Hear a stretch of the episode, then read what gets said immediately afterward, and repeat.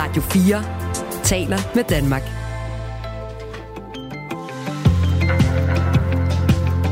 Velkommen til Radio 4 morgen. Ja, velkommen da. Ja, godmorgen. I Folketingssalen i går blev der debatteret i timevis. Omdrejningspunktet var som forudset Storbededag. Det var den første debat i Folketinget med den nye regering samlet, som altså skulle forsvare det der forslag, der mere og mere ligner en brændende platform. Hold da op, den kommer til at fylde noget i dag. Øh, første gang lidt over halv syv. Så er der 11 lande, der nu lover ny militær støtte til øh, Ukraine. Det meddelte de i går ifølge nyhedsbyrået Reuters efter et møde på det, der hedder Tarpa militærbasen i Estland. Estland, Letland og Polen er blandt landene, der blandt andet vil sende luftforsvarssystemer og tilbyde militær træning. Og i går besluttede Danmark så også at yde støtte, nemlig ved at donere våbensystemet Cæsar Haubitzer til øh, Ukraine. Og det er altså et våbensystem, som forsvaret i Danmark ellers har ventet på i overvis. Vi kommer også til at øh, samle op på håndbold ved VM. Spillede Danmark som bekendt, eller i hvert fald som fortalt i nyhederne, uafgjort mod Kroatien 32-32. Mm. Vi analyserer Danmark øh, sammen med Jonas Løjtved. Næste modstander bliver USA.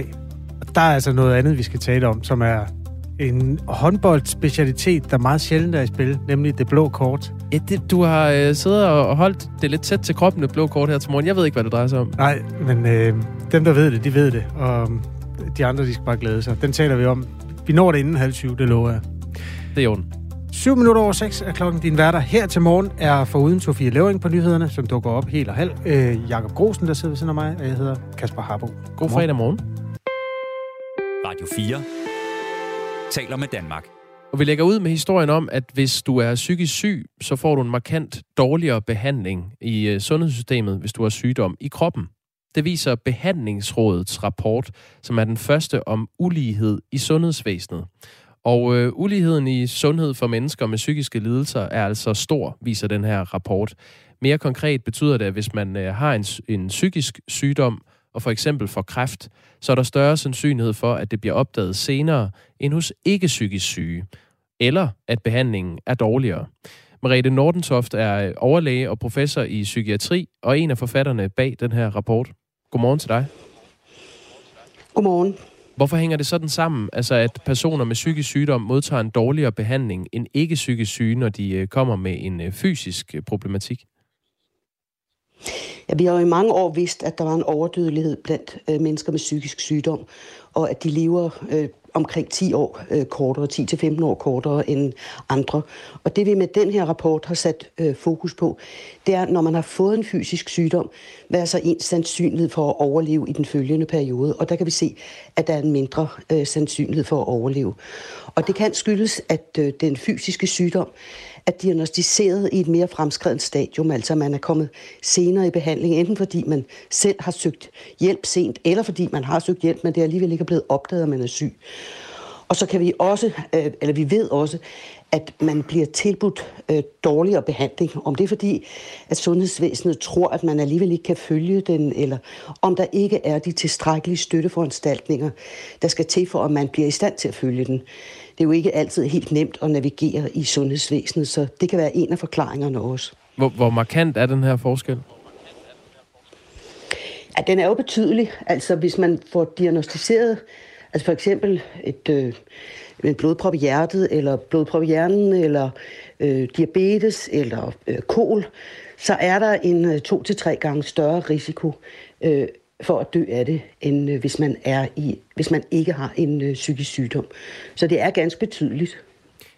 En ting er jo, hvis man øh, er psykisk syg og af en eller anden årsag kommer senere til lægen, end hvis øh, man ikke er psykisk syg. En anden problematik er jo så, hvis man går til lægen, og lægen øh, fejlfortolker, hvad der bliver sagt, fordi at man tænker, at der er en psykisk lidelse indover. Øh, hvor, hvor ofte ser man det sidste? Altså det, det tror vi, at man også ser, eller der, det er jo også dokumenteret i, i nylige danske undersøgelser også, at, øh, at det ikke bliver opfattet som fysiske symptomer, eller de fysiske symptomer, som man henvender sig med, de ikke altid bliver, øh, øh, at der ikke bliver, øh, enten at de ikke bliver opdaget, eller også at der ikke bliver taget de relevante konsekvenser af dem. At man for eksempel ikke får tilbudt de undersøgelser, som andre ville have fået tilbudt. eller får tilbudt. Og om det kan være fordi, at øh, patienten måske er så præget af sin psykiske sygdom, så det er svært også at, at rapportere de fysiske symptomer præcist, eller om det er fordi, at lægen tænker, at det er nok en del af den psykiske sygdom. Som du sagde før, øh, Mariette Nordentoft, så, så er det her resultat ikke vildt overraskende. Der er en lang række foreninger, som længe har råbt op om dårligere behandling af personer med psykiske sygdomme. Det tæller blandt andet øh, Lægeforeningen, Danske Patienter, Dansk Selskab for Patientsikkerhed og Dansk Selskab for Ledelse i Sundhedsvæsenet. Øhm, hvordan er du påvirket af de resultater, I nu kan dokumentere i den her rapport?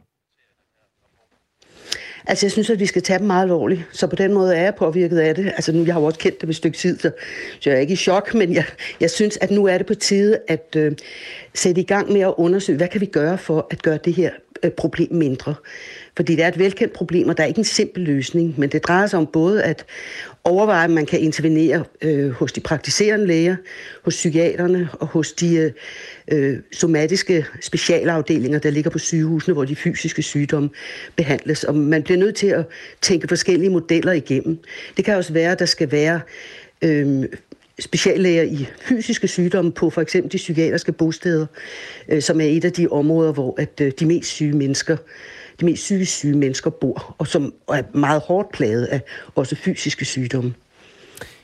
Lidt fakta om det. Øh, I Danmark dør mennesker med svære psykiske lidelser i gennemsnit 7-10 år tidligere end den øvrige befolkning, og en del af den overdødelighed skyldes selvmord, men størstedelen, op mod 60 procent, skyldes somatiske sygdomme, altså sygdomme, der rammer kroppen og ikke psyken.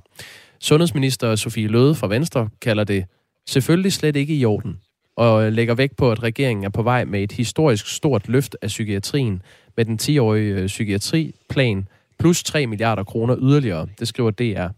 Øhm, I din optik, de her 3 milliarder kroner og psykiatriplanen, øh, kommer det til at gøre en afgørende forskel? At det kommer an på, hvordan de bliver brugt, og det kommer an på, hvornår de kommer. Altså, der står i regeringsgrundlaget, at øh, regeringen vil afsætte yderligere 3 milliarder øh, om året øh, til psykiatrien i løbet af en 10-årig periode. Vi håber ikke, at det er planlagt at vente i 10 år, det tror jeg ikke, men vi, vi er spændt på, hvor hurtigt sker det. Og så er det selvfølgelig også afgørende at finde ud af, øh, hvordan pengene bliver anvendt. Øhm, og det her område, det er ret komplekst, Øh, så der skal tænkes en række samarbejdspartnere ind i det, og det skal foregå øh, en masse forskellige steder. Men vi har faktisk gode overvejelser over, hvordan man kan øh, komme til at gøre en forskel, og det tænker jeg, det vil forhåbentlig både Sundhedsministeriet og Sundhedsstyrelsen være lydhør overfor. Det sagde Merete Nordentoft, som er overlæge og professor i psykiatri, og altså en af forfatterne bag den her øh, rapport, som er den første om ulighed i sundhedsvæsenet. Tak for at være med. Selv tak. Tak for at invitere mig. Selvfølgelig.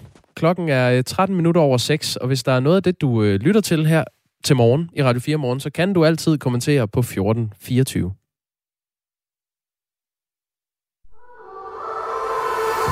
I Portrætalbum kommer Anders Bøtter helt tæt på ugens gæst. Jeg elsker det nummer. Hvor vidste ja. du det fra? Jeg ved det noget har vi ikke snakket om. Nej, det har vi ikke, men jeg ved noget om musik. Det er lidt ligesom du ved noget om landmænd og træmænd. Og tegner et portræt gennem et album, der har haft en særlig betydning for gæstens liv. Jeg tror, jeg har været ret heldig, at jeg faktisk er blevet et okay menneske, for jeg, jeg har også set nogen forvandle sig til monstre. Lyt til Portrætalbum i dag kl. 17.05.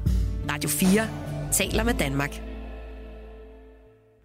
Det her er Radio 4 Morgen med Jakob Grosen og Kasper Harbo. Hvis du hørte med i går, så ved du, at øh, ChatGPT er en, rabo- en robot, der er kommet for at blive. Det er et øh, online chatprogram, designet til at øh, konstruere et lidt bredere svar, hvis du stiller et øh, spørgsmål. Altså, du kender Google, hvor man kan søge efter informationer, sådan i faktuel form. Men hvis du bruger online chat-robotten, så kan du også få en sådan malet et lidt større billede. Og de første, der rigtig opdagede det, det var gymnasieeleverne en stor undersøgelse viste, at hver sjette allerede efter et par uger, hvor den her havde været på banen, var øh, i, i gang med at bruge dem i deres øh, skolearbejde. Nogen måske til snyd. Vi belyste den med hjælp fra øh, det her ovenfra på forskellige måder. Men nu skal vi tale med en uh, ung mand, som også kender til robotten, nemlig William Heide, der stod tidligere op for at tale med os. Godmorgen. Godmorgen. 3. G'er på Odense Katedralskole. Hvad bruger du chat GPT til? Men jeg bruger den primært som en kreativ sparringspartner. øhm, til brainstorms, fordi det, det den er rigtig god til. Den har jo alle data, eller næsten alle data fra hele internettet.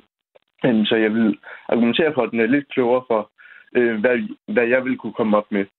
Øhm, jeg synes, det handler om, når man bruger den, at man skal kende, hvad den kan, og også hvad den ikke kan. Øhm, den, den er jo, det er jo ikke øh, intelligens, så den kan ikke faktatjekke. Øhm, så det, det skal man også tage med, selvfølgelig.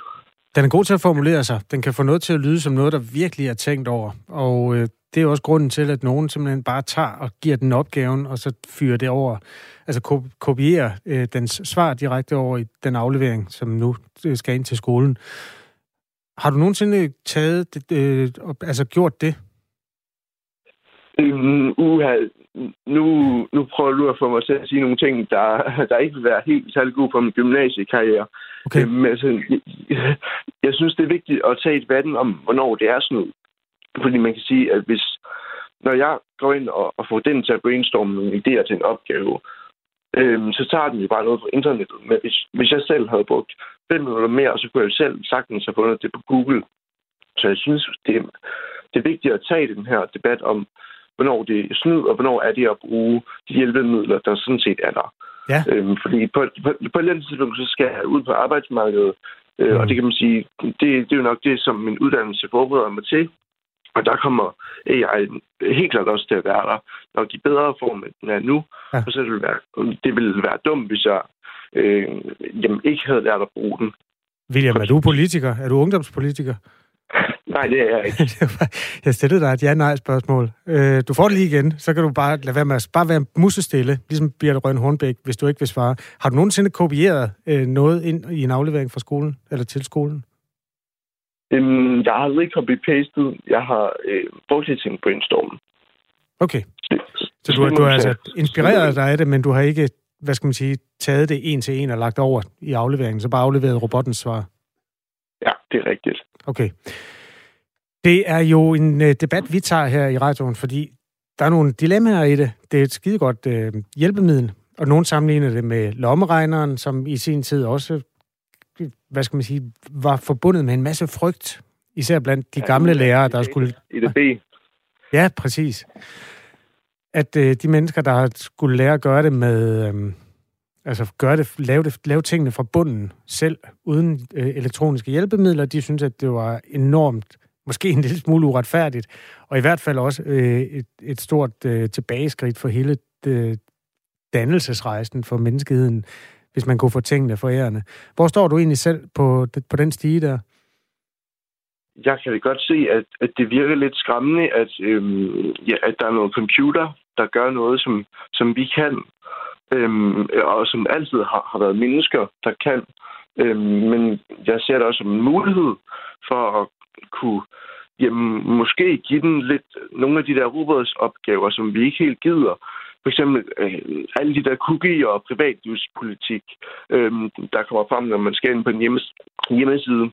Altså, det, det tvivler jeg sgu på, at der er et øh, sundt og rest menneske, der gider at, at skrive, så det kunne AI da sagtens gøre. Kender du egentlig grænsen for, hvornår det er snyd, og hvornår det ikke er snyd, at tage de ting, som robotten laver? For det er jo det, man ikke engang kan finde ud af øh, blandt lærere. Jamen, det, det kan jeg godt se. Det er en sådan lidt øh, kompleks skrålinje. Øh, men jeg vil mene, så længe at man, man selv laver formuleringerne, øh, og bare får den som, som et brainstorm, øh, som jeg også gør, øh, når jeg bare går på, book, på, på Google, øhm, så, så vil jeg egentlig mene, at, at jeg står på den rigtige side. Formanden for Gymnasieskolernes Lærerforening, Thomas Kepler, han fik lov at føre ordet på den der nervøsitetsfront i, i debatten. Øh, han er ikke så begejstret for chat GPT. Ikke uforbeholden i hvert fald. Han sagde sådan her. På den korte bane, så er det jo selvfølgelig potentialet i øh, snyd i, at der er unge, der dels øh, risikerer på ørerne i maskinen til eksamen. Og på den lidt længere bane, så er den helt store bekymring selvfølgelig, at vi slet ikke får lært de unge det, de faktisk skal have lært, fordi at øh, den der kritiske tænkning, som er helt central i en gymnasial uddannelse, den overdrager man mere og mere bare til en computer. Og nu taler vi med William Heide, inden vi slipper dig og sender dig ud i livet til 3.G-tilværelsen på Odense Katedralskole. Vil jeg bare lige spørge, Kender du nogen, der måske bruger den til snyd? Øhm, altså, I starten kom det jo med en statistik, at en ud af seks havde brugt den til snyd, så det, det ville være meget usandsynligt, at jeg ikke kendte nogen. okay, så statistisk set er det meget sandsynligt, at du kender nogen. Har du nogensinde talt med nogen om, hvordan den kan bruges til snyd? Øhm, ja, det har jeg. Vi havde en, øh, en snak om det i klassen med en af vores øh, lærere, øh, en af vores lidt mere unge lærere, og han er måske heller ikke så, så EDB-forskrækket øh, om, øh, hvordan det kan bruges konstruktivt, og hvordan vi egentlig kan blive, blive bedre studerende af det, i stedet for at blive dummere. Øhm, så det vil jeg mene, jeg har. Tak fordi vi måtte hilse på dig her til morgen. Ha' en god dag. Jo, tak. Godmorgen. Godmorgen, du. Øh, William Heide er 3. G, altså på Odense Katedralskole. Vi har også ragt ud til det sted, der er øh, maskinrummet for al den øh, tænkning, der skal foregå på det her område. Børne- og undervisningsminister Mathias Tesfaye. Han havde ikke... Øh, ja, vi fik det svar, at han havde ikke mulighed for at stille op den her morgen. Undervisningsordføreren hos Moderaterne vil gerne være med. Han hedder Rasmus Lund Nielsen. Han er med kvart i ni. Og ja, sms'en er jo åben, hvis nogen har noget på hjerte her. Det er der faktisk en, der har. Der er en lytter, der skriver, jeg forsøgte at få chat GPT til at lave et sjovt tweet om et opslag på DR om regeringens afskaffelse af Store Bededag. Hvad synes I? Synes I, det er sjovt, skriver vedkommende. Så et link til det her tweet. Prøv lidt, lidt langsommere. Jamen, robotten laver et tweet om et opslag på DR. Ja, altså egentlig så laver robotten bare et... Øh, jeg tror, den er blevet bedt om at lave et sjovt øh, tweet om det, at regeringen vil afskaffe Store Bededag. Okay. Nu skal du vurdere, om det her det er sjovt. Det er skrevet af chatbotten. Ja. Regeringen vil afskaffe Store Bededag og give os flere midler til landet. Men frygt ikke. Medvind på cykelstierne i foråret er inkluderet i aftalen. Jeg kender faktisk mennesker, der er så lidt sjove der, at de kunne finde på at sige det der. Men jeg skider ikke rigtig snakke med dem, og det, altså tænk, at find, hvis man endelig skal have en robot. Ej, ved du hvad? Den er uhyggeligt menneskelig. Den er uhyggeligt usjov. Men øh, sjovt, der skal sende det ind til os i hvert fald. Ja, tak så... for øh, tweetet. Radio 4 taler med Danmark. Nu læser jeg lige et andet tweet op. Det kommer fra Christian Friis Bak, som er radikal politiker. Store bededag har kirkelig betydning, folkelig forankring, sit eget navn og varme videre. Fjern anden pinsedag i stedet. Det er en mærkelig helligdag. Det skriver altså Christian Friis Bak. Tror du ikke, det er robotten? Ja, det bliver også helt i tvivl om. Den, men i hvert fald så har vi en brancheorganisation for små og mellemstore virksomheder, som hedder SMV Danmark, som bakker op om den her idé. Og der er administrerende direktør Jakob Brandt. Du er med nu, Jakob Brandt. Godmorgen. Godmorgen. Hvis vi nu antager, at det er Christian Friis Bak, der har skrevet det her, øh, så er det jo en idé, der er groet i en politikers øh, hoved. Hvorfor synes du, det er en god idé at fjerne anden pinsedag i stedet for store bededag? Jamen, det er sådan set også groet i, i vores hoved, så jeg var rigtig glad for, at Christian han, øh, han, han smed det ud.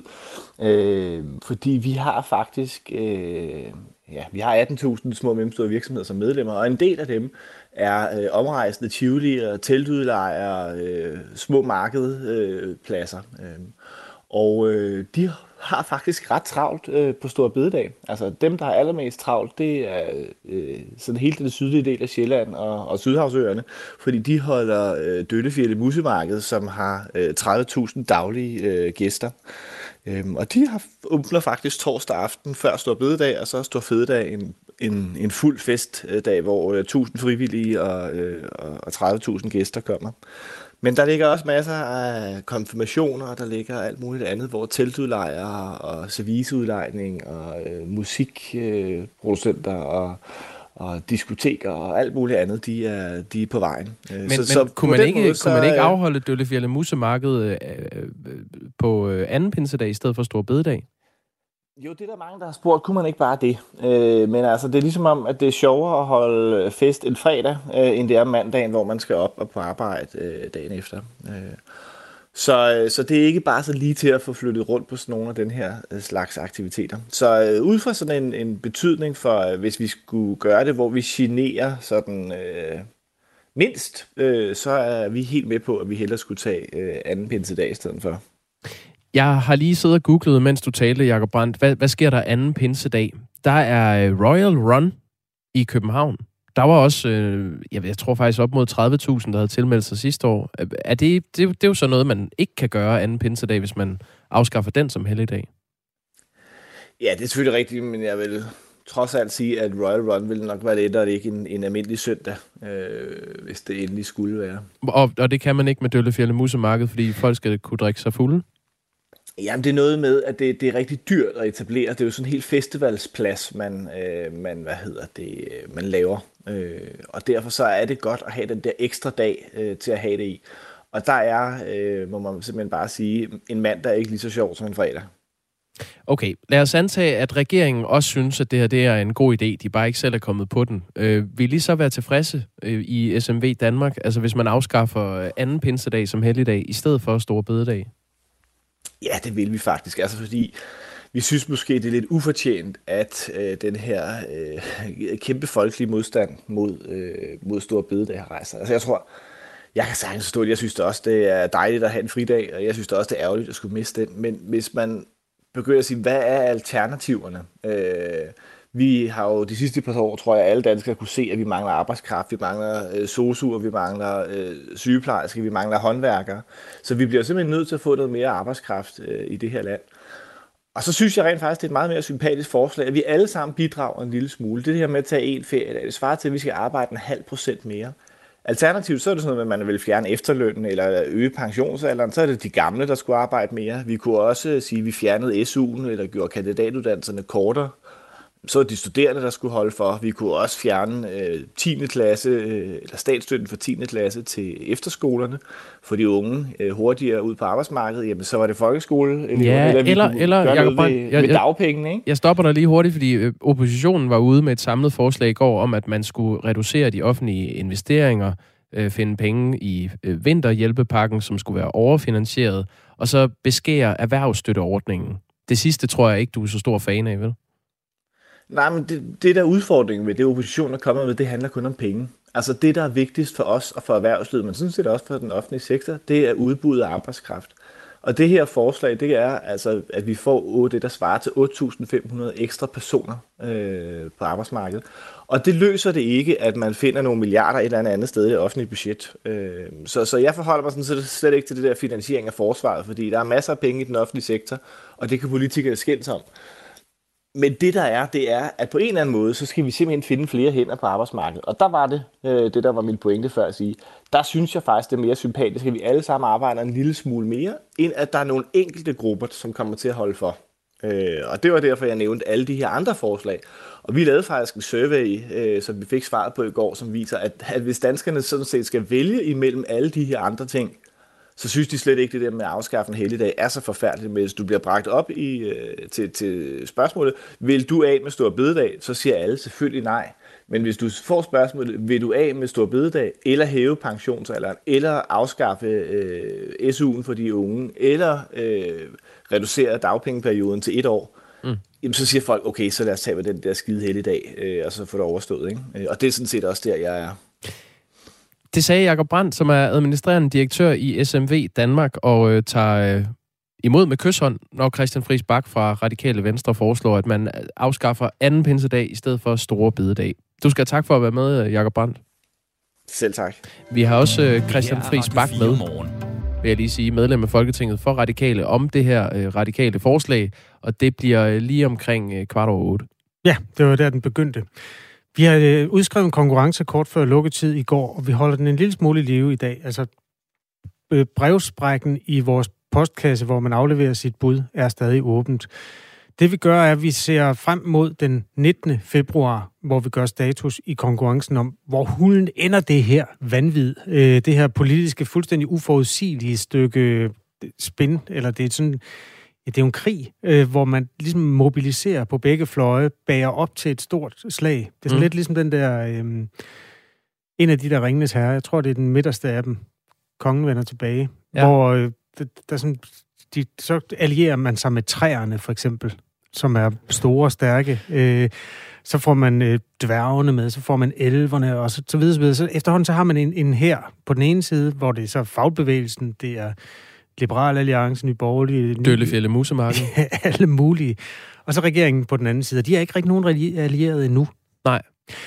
Nå, men det, det store spørgsmål er, hvor ender den henne, øh, den her? Altså, hvad er der sket, når vi når den 19. februar? Det er det, man skal svare i en sms, som man sender til nummer 1424. Præmien er, det bliver lidt random, fordi det skulle gå stærkt, øh, en fremragende bog af Søren Ryge, som øh, hedder Det bedste af det bedste. Og så bliver det jo ikke bedre end det. Den kan man vinde, plus et diplom, som vi laver i hånden og rammer ind til den, øh, der kan ramme den lige på kornet. Vi siger lidt mere om det efter nyhederne, bare for en ordens skyld. Ja, de kommer her. Klokken er halv syv. Nu er der nyheder på Radio 4. Statsminister Mette Frederiksen fra Socialdemokratiet peger på et lille problem i oppositionens udspil til finansiering af forsvaret. Der mangler nye penge. Det er mere end ryggen rundt på noget, siger Mette Frederiksen. Regeringen vil dog gerne nærlæse forslaget og viser også vilje til at lave et bredt forsvarsforlig. Og det glæder Danmarks Demokraternes formand Inger Støjberg sig over. Det er jeg jo meget, meget tilfreds med. Jeg vil også sige, at det var helt uhørt, at øh, regeringen vil holde øh, os øh, udenfor. Hårdt presset af regeringen fremlagde en samlet opposition på ni partier et forslag til en alternativ øh, måde at skaffe penge til forsvaret på. I forslaget skal der i stedet findes penge gennem en reduktion af offentlige investeringer fra en vinterhjælpepakke og så gennem en beskæring i erhvervsstøtten. Nu har vi jo fremsat et øh, forslag til en alternativ øh, finansiering af øh, det løft, der skal ske af forsvaret. Øh, og øh, med det statsministeren har sagt øh, i aften, så øh, betragter jeg det øh, sådan så, at øh, alle bliver inviteret med. Også de konservatives Søren Pape Poulsen siger, at han går ud fra, at alle nu bliver indkaldt til møde om finansiering. Danmark skal i dag sammen med over 40 andre lande diskutere yderligere våbenleveringer til Ukraine. Og her der vil alles øjne særligt hvile på Tyskland. Spørgsmålet er, om Tyskland vil sende sine Leopard-kampvogne til Ukraine, eller om Tyskland kommer til at acceptere, at andre europæiske lande sender de tysk fremstillede kampvogne afsted. Det har Tysklands forbundskansler Olaf Scholz dog tidligere modsat sig. Som en del af købsaftalerne skal Tyskland Tyskland spørges, hvis andre lande vil sende deres kampvogne til eksempelvis Ukraine. Polen har dog alligevel åbnet for, at de er parat til at sende Leopard-kampvogne til Ukraine, selv uden tysk tilladelse, hvis det er nødvendigt. Men det er den danske regering ikke umiddelbart med på, så lyder det fra forsvarsminister Jakob Ellemann Jensen fra Venstre. Danmarks håndboldherre måtte nøjes med uafgjort i går aftes mod Kroatien, og Anne Philipsen fortæller. Holdet spillede 32-32 mod Kroatien, og det er godkendt, lyder det fra Simon Pytlik. Jeg er selvfølgelig glad for et point. Altså, det er jo klart, at at øh, to point, det, det ville have været endnu bedre, men, men 0 point, det, er ikke, det, ville ikke have været, det ville ikke have været så godt, så et point er jeg fint tilfreds med. Stregspiller Magnus Savstrup hæfter sig efter kampen ved, at det var en meget fysisk kamp. Han peger på flere ting, som det danske hold manglede for at kunne vinde den. Vi mangler for gang i vores defensiv. Øh, det gør, gør lidt ondt ind i midtzonen i dag, øh, synes jeg, desværre. Øh, Ja, øh, og så, øh, så får vi lidt en, en ring start også, øh, hvor vi ikke lige helt får, får gang i det, i, i det hele øh, igen. Øh, og mangler måske lige de sidste øh, 2-3 procent øh, for at stå endnu tættere. Før de sidste to kampe i mellemrunden har det danske hold dermed, hold dermed 5 point, og nu venter USA og Ægypten. Der har været udfordringer hos streaminggiganten Netflix siden antallet af, af ab- abonne- ab- Den tager jeg lige forfra. Der har været udfordringer hos streaminggiganten Netflix siden antallet af abonnenter begyndte at gå den forkerte vej sidste år. Men nu er der igen fremgang for tjenesten. Det viser regnskabet for fjerde kvartal i 2022, skriver AFP. Dermed så er det samlede antal abonnenter oppe på over 230 millioner. Vi har taget hul på en dag, som i Jylland bliver mest tør med en smule sol nogle steder. Resten af landet skyet og en smule nedbør. Du lytter til Radio 4 morgen. Husk, du kan skrive en sms til os på 1424. For eksempel, hvis du kan forudse, hvor det her slag om Stor Bededag ender, og vi går status den 19. februar. Nogle af de forslag, der er kommet ind, er meget konkrete, og nogle er mere sådan spekulative. Skal vi ikke lige tage et par stykker bare til inspiration? Britt Olga foreslår, at øh, Stor Bededag bliver taget af bordet i dag, altså den, øh, den 20. 1. 2023. Det er simpelthen hendes bud på udfaldet af det store slag om Stor Bededag. Mm-hmm. En anden skriver, jeg tror, Mette får sit forslag igennem, da oppositionen ikke når noget alternativ, skriver Ea Nielsen fra Gentofte. Det var sådan set også et bud. Ja, og Lasse fra Kolding skriver, regeringen gennemfører loven senest den 30. januar, men der bliver samlet 60 mandater til folkeafstemning. Ej, et fedt bud. Øhm, man kan vinde den der, vi deler en præmie ud, som er dels den der bog, man kan læse, når man får tid, og øh, så laver vi to et øh, håndskrevet diplom til den, der kan se ind i krystalkuglen i dansk politik bedst af Radio 4 Morgenslyttere. Øh, og det har jeg glemt at sige til dig i øvrigt, Jacob. Øh, jeg talte med Rasmus Dalgaard i går, der er redaktør på Det Blå Hjørne, som er vores politiske debatprogram i Den Blå Stue. Og i dag der er gæsterne, det er Pernille Vermund og øh, Maj Mercado, for konservative? Ja, og så en til, som jeg ikke kan huske øh, på stående fod. Men det Rasmus han gør, det er, at øh, han giver de der bud til Kasper Dal, som jo har været på programmet, og så kan han måske spille dem op mod de blå politikere og se, om hvad de ser for sig. Okay, den griber om sig, den her konkurrence. Det, synes det kan jeg, godt lide. Ja. Må, jeg, øh, må jeg lige sige noget til... Øh, er vi færdige med konkurrencen? Eller er vi ja, selvfølgelig stadig i gang? Ja. det er bare til, til uh, Lasse, der, der foreslår, at der bliver samlet 60 mandater til folkeafstemning. Det, det drejer sig jo om, at hvis man uh, kan uh, få 60 medlemmer i Folketinget til at kræve en folkeafstemning, så aktiverer man grundlovens paragraf 42. Og i går kom vi lidt tættere på. Alternativet melder sig nemlig på banen, og Mette Thiesen, som nu er løsgænger, tidligere nyborgerlige medlem. Øh, så nu er der 26 mandater, der ønsker en folkeafstemning. Der er stadig et stykke vej op til 60. Godt. Der er meget politik i nyhedsstrømmen i dag, øh, også i det blå hjørne, som vi sender kl. 11. Det er jo et Ole Birk Olesen fra øh, Liberal Alliance, der er den tredje gæst, altså sammen med Pernille Vermund og Maja Mercado. Nå, men lad os da blive ved det øh, ved politikken. Ja, i går var der øh, Folketings maraton-debat. Øh, omdrejningspunktet var, som forudset, netop Stor Bededag. Og det var så også den første debat i Folketinget med en ny samlet SVM-regering, som skulle stå på mål for det her forslag, altså lovforslaget om at afskaffe Stor Bededag. Thomas Larsen er politisk redaktør her på kanalen. Godmorgen. Godmorgen. Hvordan blev regeringen mødt af oppositionspartierne i den her lange debat i Folketingssalen? Jamen, det er jo interessant, fordi nu er regeringen jo blevet beskyldt for at splitte øh, alt og alle med sit øh, meget kontroversielle forslag om at, at, at skrotte øh, Store Bededag som helligdag. Men altså, det er i hvert fald lykkedes for regeringen at samle oppositionen, som man aldrig nogensinde har før set det i Folketingssalen. Og derfor så var det jo simpelthen en, en historisk samlet opposition, der løb stormløb mod regeringen gennem mange, mange timer.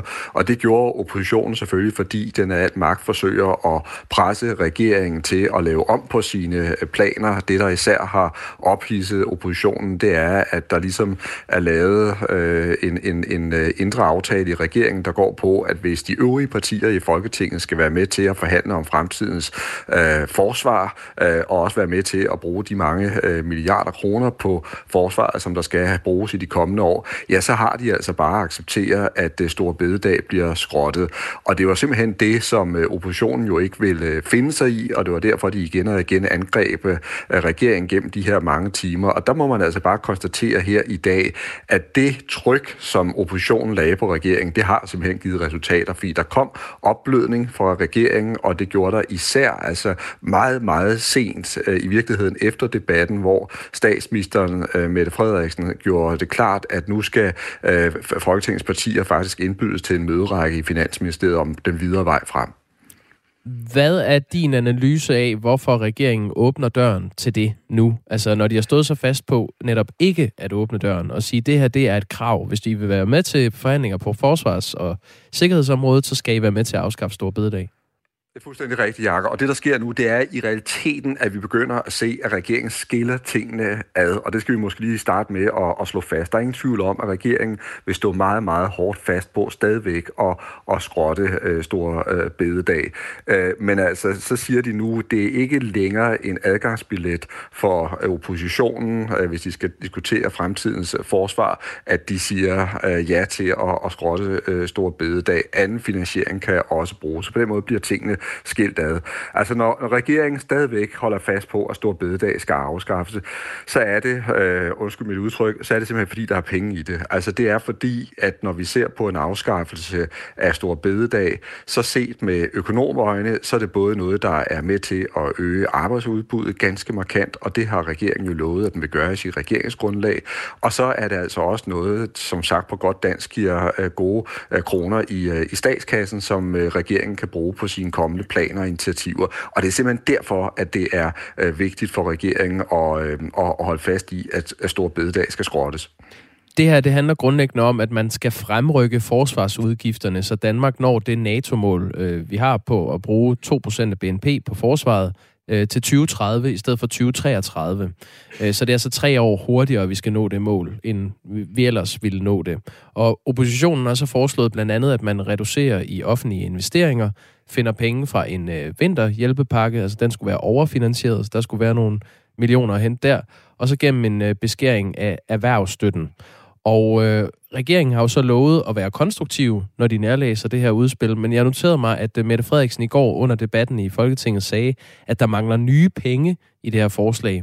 Hun sagde, øh, nu citerer jeg hende, udfordringen med det finansieringsforslag, der ligger, kan være, og som jeg sagde før, vi betragter det konstruktivt, det er, at der ikke er tale om nye penge. Det er mere en ryggen rundt på noget. Hvordan hører du det, Thomas og, det, og, det, og deri der ligger også, tror jeg, at regeringen stadigvæk vil prøve at øh, presse øh, oppositionen til at komme med måske et bedre forslag til finansiering, finde flere øh, penge, og måske også netop altså, se, om man kan presse dem til at finde nye penge. Men grundlæggende, så mener jeg altså, at bundlinjen er nu, at regeringen har rykket sig. Øh, statsministeren har givet sin finansminister besked om, at nu skal der altså åbnes for en møderække om økonomien, og man kan også høre på flere af partierne i oppositionen, blandt andet de konservative og Danmarksdemokraterne, der direkte har sagt det, at nu synes de rent faktisk, at regeringen er i bevægelse, og nu øh, føler de, at øh, døren lige så stille og roligt er ved at blive lirket op, sådan så de kan være med i forhandlingerne om øh, fremtidens forsvar. Og der tror jeg altså også, man skal være klar over, at på de indre linjer i regeringen, der har regeringstoppen erkendt, at de kan simpelthen ikke holde de øvrige partier ude af de her ekstremt vigtige forhandlinger, fordi krigsomkostningerne vil blive øh, enorme. Det vil betyde, at stemningen mellem øh, regeringen og øh, resten af Folketinget vil være giftigt, altså næsten fra dag et, og man vil have en giftig stemning i Folketinget, altså mange måneder frem, hvis det øh, sker. Og så skal vi jo også lige huske på, at den her øh, kommende øh, forsvarsaftale, som vi taler om her, det er jo ikke bare sådan en normal en i rækken. Vi taler om en historisk oprustning af det danske forsvar, og når en aftale er af så store dimensioner, så er det også vigtigt for en regering, at den er bredt funderet, det vil sige, at der er mange partier, der er med til at indgå den. Jeg tror også, at man i regeringen mener, at det er vigtigt for forsvaret selv. Det her det er jo en politisk armlægning mellem to øh, politiske arme, hvor den ene har både øh, folkestemningen og oppositionen og fagbevægelsen og biskopperne og øh, de små markeder rundt omkring, og den anden er bare lidt stærkere, for den har flertal, og det er regeringen. Øh, men i sidste spørgsmål, eller sidste ende, så handler det her jo om, hvad betyder det for danskerne?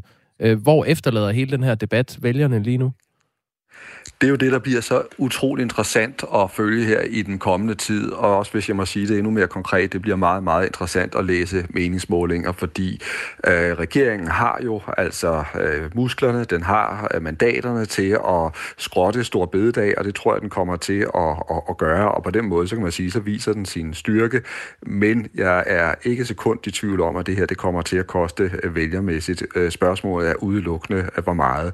Socialdemokratiet kan ikke komme til at gå igennem det her uden altså at inkassere øh, nogle, øh, nogle nedgange, tror jeg, og måske også nogle meget markante nedture i meningsmålingerne. Det vi skal lægge mærke til lige nu, det er jo, at Socialdemokratiet er på direkte konfrontationskurs med hele fagbevægelsen, og det koster. Og så har vi også samtidig kunne se, at, øh, at Venstre har været under et enormt angreb fra stort set hele Folketinget, og især også altså de gamle venner i den borgerlige blok. Og vi har hørt, at der er venstrefolk ud over det ganske land, som er bekymret over den måde, som Jakob Elmer Jensen har håndteret den her sag, så jeg tror også, at øh, Venstre kan risikere at blive straffet i målingerne. Så de får nok en, en stor del af deres politik igennem her, men det bliver altså med en omkostning. Det bliver spændende at følge. Thomas Larsen er altså politisk redaktør her på Radio 4, og vi følger selvfølgelig øh, sagen tæt. 16 minutter i syv er klokken. Man må gerne komme med bud på, hvornår sker der noget endegyldigt i den her debat. Så deltager du i konkurrencen. Ja, eller hvad er status, når vi øhm, lukker konkurrencen den 19. februar? Hvor, hvor er det det, der er spørgsmålet? Okay. Hvor er det havnet henne? Ja. Lidt ligesom i øh, den øh, Ringenes Herre-film, der hedder De to tårne, øh, hvor hvad skal man sige, alliancerne bliver bygget op forud for det store slag. Mm. Der kom vist til at sige, at det var kongen vender tilbage. Men der har vi fået en rettelse fra Rasmus. Det er træerne i serien. Så fik vi ryddet op i både det ene og det andet, og konkurrencebudene, de skal altså ind på nummer 1424. Radio 4 taler med Danmark. Åh, oh, der er så meget politik i uh, nyhedsbunken i dag, men Andreas Stenshøj, uh, du jager også nogle andre historier. Ja, altså vi øh, forsøger derude at få fat i øh, Brian Vad Mathisen, øh, som er professor i energiplanlægning ved Aalborg Universitet.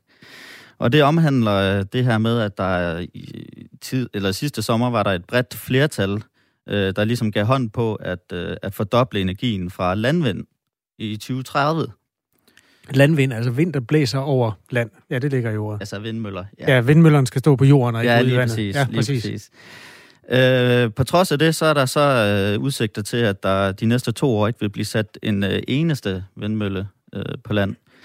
Og øh, det vil vi gerne snakke med Brian Vad Mathisen om, fordi han kalder det her for en forlitterklæring. Øh, og derudover, så har vi rækket ud efter klima- og øh, energiminister Lars Ågaard, øh, for ligesom at forsøge at øh, forholde ham til, til det.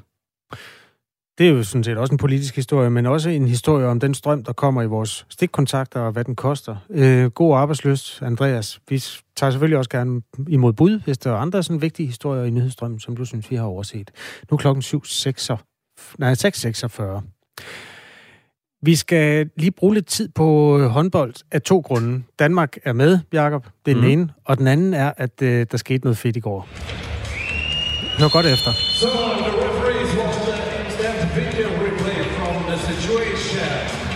Kan du høre, hvad han sagde? Ja, dommeren skal se noget øh, replay af situationen. Ja. Situationen er den, at øh, Bahrain møder Amerikas forenede stater. Og øh, USA spiller i rødt, og nu får du lige et billede af noget af det, der skete. Ja. Øhm, det var en lidt underlig øh, situation, hvor stregspilleren altså forsvarer mod Bahrains kaptajn. Det Og ser- ja. hvad ser det ud, som om der sker? Øh, manden, der har bolden i den hvide trøje, bliver bit i armen, ser det ud til. Der er i hvert fald et hoved helt nede ved armen øh, for Jamen, forsvarsspilleren. Det øh, var også det, de efter længere tid øh, konkluderede, da de havde kigget på skærmen rigtig mange gange. Det er meget ufint. Det er faktisk meget nemt at se, når man ved det, men øh, jeg tror simpelthen, de, altså dommerne, der er jo to dommer i håndbold, ja. kiggede på hinanden og sagde, det, det kan sgu ikke passe. Det gjorde du da det, ikke. Det er der ikke nogen voksne mennesker, der gør. Vi ser den lige en gang til, så de så den virkelig, virkelig længe. Og til sidst, så...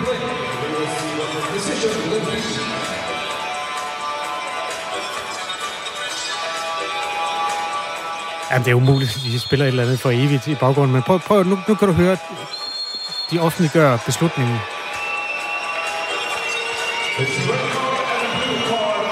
Oh.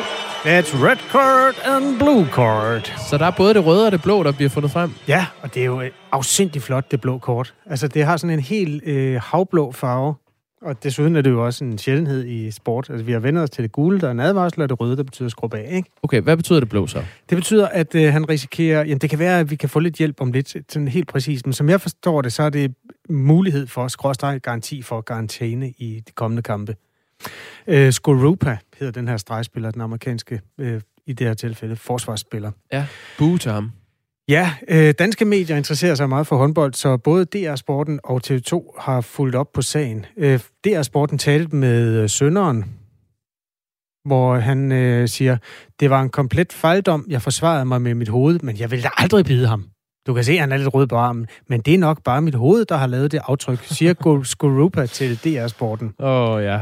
TV2 fik så fat i uh, det, spilleren fra Bahrain, der hedder Al Sayat, øh, en ret erfaren spiller. Og jeg rækker dig lige et billede af hans arm, hvor du så kan fælde din egen dom over, hvorvidt det her det ligner et aftryk fra en pande eller et andet sted på, i hovedet. Det er, jo, det er jo et komplet tandsæt, der er i hans underarm. Han har simpelthen taget en bid af sin modstander, ikke? Ah, det, det vil vi ikke se på. Ja, det, det var der heller ikke ret mange, der gjorde. Det var en kamp, der gik fuldstændig under radaren. Men der er heldigvis danske nyhedsmedier, der har dækket den. Øhm, så ja, han kommer formentlig ikke med i Danmarks næste, eller i USA's næste kamp, som er mod Danmark. Så på den måde er der også en dansk vinkel i det her. Ja, okay. Uh, det er ikke min hjemmebane håndbold, men jeg har forsøgt at samle det op. Jonas Løjt ved er vores øh, mand på håndboldbanerne. Det dækker VM i håndbold for Radio 4. Godmorgen, Jonas. God, øh, god morgen til, til jer, og fedt, at I også får stiftet bekendtskab med, med ja, det blå kort, som øh, jeg vil sige måske er sjovere for os, der kigger på, end det er for den spiller, der får stanget sådan lidt i hovedet. Men det var måske meget velanbragt, var det ikke det? Jeg kan ikke huske, at jeg nogensinde har hørt om nogen, der bed hinanden i en håndboldkamp før. Kan du det?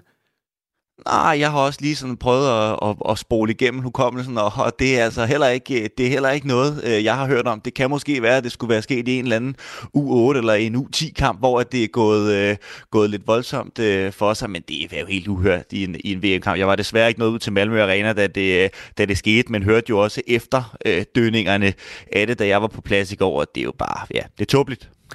Folk med en sød tand for fodbold kan måske huske, at det er sket i den sammenhæng. Faktisk ikke færre end tre gange har Uruguays øh, største stjerne, øh, Luis Suarez, bidt forskellige mennesker. Øh, mest markant var ved en VM-kamp, hvor han bed en italiensk forsvarsspiller og fik fire måneders karantæne. Så nu ser vi jo frem til øh, dækningen af, af den her sag og finder ud af, hvor, hvor meget amerikanske forsvar han får. Øh, hvad er det nu, det blå kort helt præcis betyder, Jonas Løjtved? Jamen, øh, I, har, I er faktisk inde på, øh, på noget af det rigtige. Det er sådan, at øh, et blåt kort er en forlængelse af det røde kort, kan man sige. Det røde kort betyder, at man ikke må spille videre i kampen, og det blå kort betyder så, at øh, situationen den indberettes. Og så er der nogen, der efterfølgende skal kigge på, om det her det er, øh, det er tilpas voldsomt til en, øh, til en karantæne. Og ja, mit bud er, at, øh, at den her amerikaner, han, øh, han nok ikke får lov at komme på banen mod, øh, mod Danmark på lørdag, som I jo har helt ret i, at det er, øh, det er USA's næste modstander. Det er, øh, det er Nikolaj Jacobsens danske landshold. Lad os øh, lad det være broen, så nu lægger vi ham og amerikaneren bag os og koncentrerer os om Danmark lidt. Jonas Løjtved er altså journalist, der dækker VM i håndbold for Radio 4, og hvor Danmark øh, altså ved VM havde sin første rigtige styrkeprøve i går mod stormagten Kroatien. En kamp, der sluttede 32-32, meget tæt. Øh, Hvordan oplevede du den kamp, Jonas Løjtved? Det var, øh, det var med håndboldøjnene som håndboldelsker, var det jo en fuldstændig fantastisk øh, håndboldkamp. Det var selvfølgelig knap så sjovt, at Danmark ikke fik begge point, men ja, vi havde efterlyst, at Danmark skulle øh, testes ved det her VM, og det blev de for alvor. Jeg synes, styrkeprøve er et rigtig godt ord, som, øh, som I selv sætter på, fordi øh, det var jo det var både en håndboldmæssig styrkeprøve, men det var absolut også en fysisk prøve på øh, styrke, for de her kroater, de havde øh, et mål for øje, og det var at spille ekstremt hårdt mod øh, danskerne. Det var på forhånd, det vidste man et kroatisk hold, der ville øh, dø for at vinde, og de skulle øh, smadre og slå igennem. Der var lidt diskussioner efterfølgende om, hvorvidt de spillede alt for voldsomt. Kroaterne de fik også samlet otte øh, to minutters udvisninger i, øh, i kampen i går, men hvis man kunne lide en fysisk fight, så, øh, jamen, så var det jo øh, lækkerier øh, i går. Det var, øh, det var top øh, håndbold, det var top intensitet, og den her kamp mellem Danmark og Kroatien kunne sagtens have været en kvartfinale, en semifinale, eller måske sågar en finale.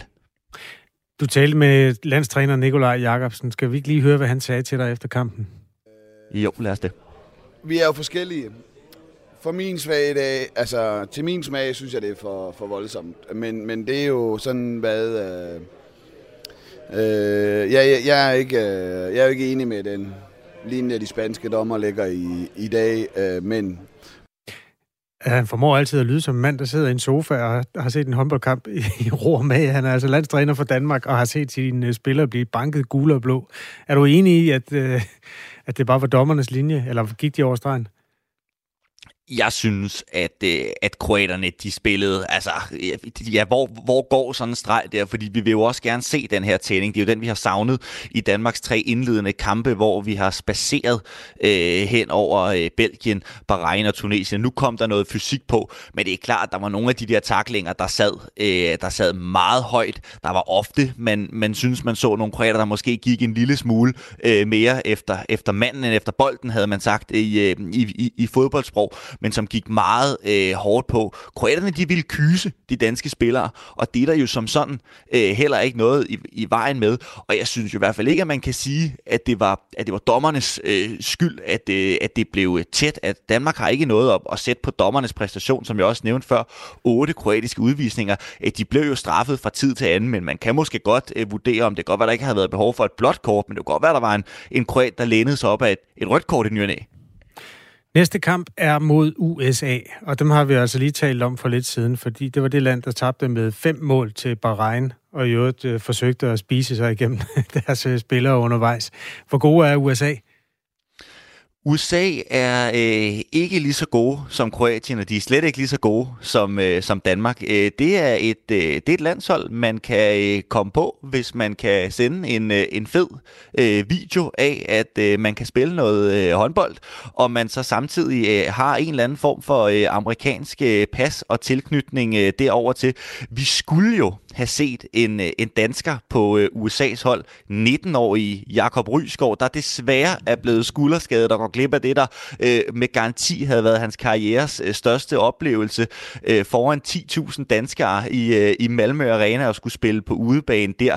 Men selvom det selvfølgelig er synd for den skulderskadede Jakob, at han ikke kommer med, så tør jeg så også godt love, at for de 16 spillere fra USA, der rent faktisk kommer til at stille op, så er det oplevelsen af at møde Danmark. Jeg snakkede med USA's landstræner øh, Robert øh, Hedin, der er svensker, i går efter, øh, efter USA's øh, kamp, og, øh, og vi må bare, ja, og han, han erkendte jo også, han grinede jo også øh, lidt af det og sagde, at det blev, det blev kæmpe stort for dem, men det bliver nok mere på oplevelsesfronten end på resultatfronten. Danmark, de er øh, ekstremt store favoritter. Jeg vil øh, godt love, at det kommer ikke til at gå galt. Og det lyder godt. Øhm, det var noget med USA forsøgte at tro med et landshold sammen, simpelthen ved en regulær kampagne. Er der nogen her, der kan spille håndbold? Var det sådan, det, det startede sidste år, og nu, og nu er det så resultatet, vi kigger på, eller hvad? Altså det egentlige resultat for USA, det kommer i øh, 2028, når Los Angeles skal være OL-værter. Det er ligesom det, der er den brændende platform, og der skal man kunne, øh, kunne stille et, øh, et landshold, der ligesom kan, kan repræsentere og forsvare Team USA's øh, farver. Og så er det rigtigt nok, at første gang, de, eller for, første gang i mange år, de fik muligheden for at deltage ved, øh, ved VM, der fik de et wildcard til det verdensmesterskab, der blev spillet for to år siden i Ægypten. Og hvis man så lige spoler hukommelsen øh, lidt tilbage, så kan man jo huske, når januar 2021, det var ikke meget, vi selv måtte gå ude for, uden for en dør på grund af det her corona, og sådan var det jo over, over det meste af verden.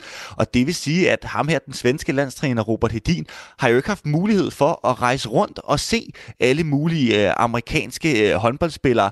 Så øh, han var nødt til at benytte sig af, af video, så øh, der var mange spillere, som, øh, som sad og, og klippede lidt, øh, lidt sammen med diverse taklinger og løb og hop og, øh, og skud. Og så kunne man altså sende en video ind til, til det amerikanske forbund, der, sammen, der havde nogle, øh, nogle folk, der sad og evaluerede på det her, og var man så øh, dygtig nok, jamen så kunne, man, øh, så kunne man komme på landsholdet, eller i hvert fald få lov at komme til en, øh, til en prøvetræning øh, på det. Og, øh, og det, ja, det har der så for eksempel været en, øh, været en dansker, der har forsøgt. Det er der, og, sådan er, og sådan er der sådan mange øh, spillere, som ikke nødvendigvis øh, bor, i, øh, bor i USA, men som måske bor øh, sådan lidt rundt omkring i lande, der har en større håndboldkultur end, øh, end USA, som måske ikke rigtig vil have niveauet til at kunne komme på eksempelvis det danske landshold, men, øh, men ja, som spiller håndbold på et tilpas højt niveau til, at, øh, at man kan være med for Team USA. Vi får se i morgen, øh, Jonas Løjtved. Tak fordi du var med her til morgen. Øh, ha' et godt VM fortsat. Jamen selv tak, jeg lige måde. Tak. Øhm, ja, og Tommy Ligård minder om, at den der bide tendens inden for sportens verden, også er set i boksning. Faktisk en af de mest legendariske boksekampe nogensinde. Mike Tyson mod Evander Holyfield, hvor det lykkedes Tyson at bide et lille stykke af Evander Holyfields øre. Ja, det var trods alt værre end et bidemærke i en arm. Ja, det gav også lidt længere øh, dønninger, kan man sige. Øhm, godt, men det bliver altså Danmark, Danmark møder USA uden bemeldte forsvarsspillere, der render rundt og bider i morgen. To minutter i syv af klokken. Det her er Radio 4 morgen. Er Vladimir Putin død? Nej. Det tror jeg heller ikke. Men øh, det, det så Zelensky, altså Volodymyr Zelensky, den ukrainske præsident, øh, tvivl om. Han har holdt et øh, en tale via videoforbindelse til et møde ved det verdensøkonomiske forum, der afholdes i Davos i Schweiz i går. Og der sagde han, han ved ikke, hvem i Rusland han skal tale med om fred, for han er ikke sikker på, om Ruslands præsident Vladimir Putin stadig er i live. Jeg er ikke sikker på, hvem i Rusland han skal i live. Jeg forstår ikke helt, hvem jeg skal tale med, og om hvad. Jeg er ikke sikker på, at den russiske præsident, som nogle gange optræder foran en grøn skærm, faktisk er den rigtige, sagde Zelensky. Og så antydede han altså, at de gør brug af en øh, stand-in for Putin i Rusland. Jeg ved ikke helt, om han er i live, og hvorvidt han træffer beslutningerne, eller hvilken gruppe af personer, der nu træffer beslutningerne derover. Jeg har ikke de oplysninger, sagde Zelensky. Og øhm, lad os da bare allerede nu få på plads, det er han ikke. Altså, øh, Putin død død. Nej. Han viste sig offentligt øh, i onsdags, hvor han deltog i en markering af 80-året for Sovjetunionens kamp mod Nazi-Tyskland under 2. verdenskrig. Så det er han ikke. Okay, jamen så kan man jo ved næste givende lejlighed spørge ham, hvad han siger til, at øh, Danmark nu sender Cæsar Havbits våbensystemet afsted til Ukraines front. Det er jo den nye udvikling i øh, den militære støtte, hvor hele den vestlige koalition og USA øh, støtter Ukraine på den ene side af den her invasionskrig. Danmark øh, sender simpelthen øh, det her våbensystem afsted, og vi skal analysere situationen sammen med Anders Puk Nielsen her i Radio 4 morgen om 5 minutter. Ja, og det er jo interessant, for vi har ventet årvis på det system. Men det får vi belyst lige om lidt, nu klokken syv.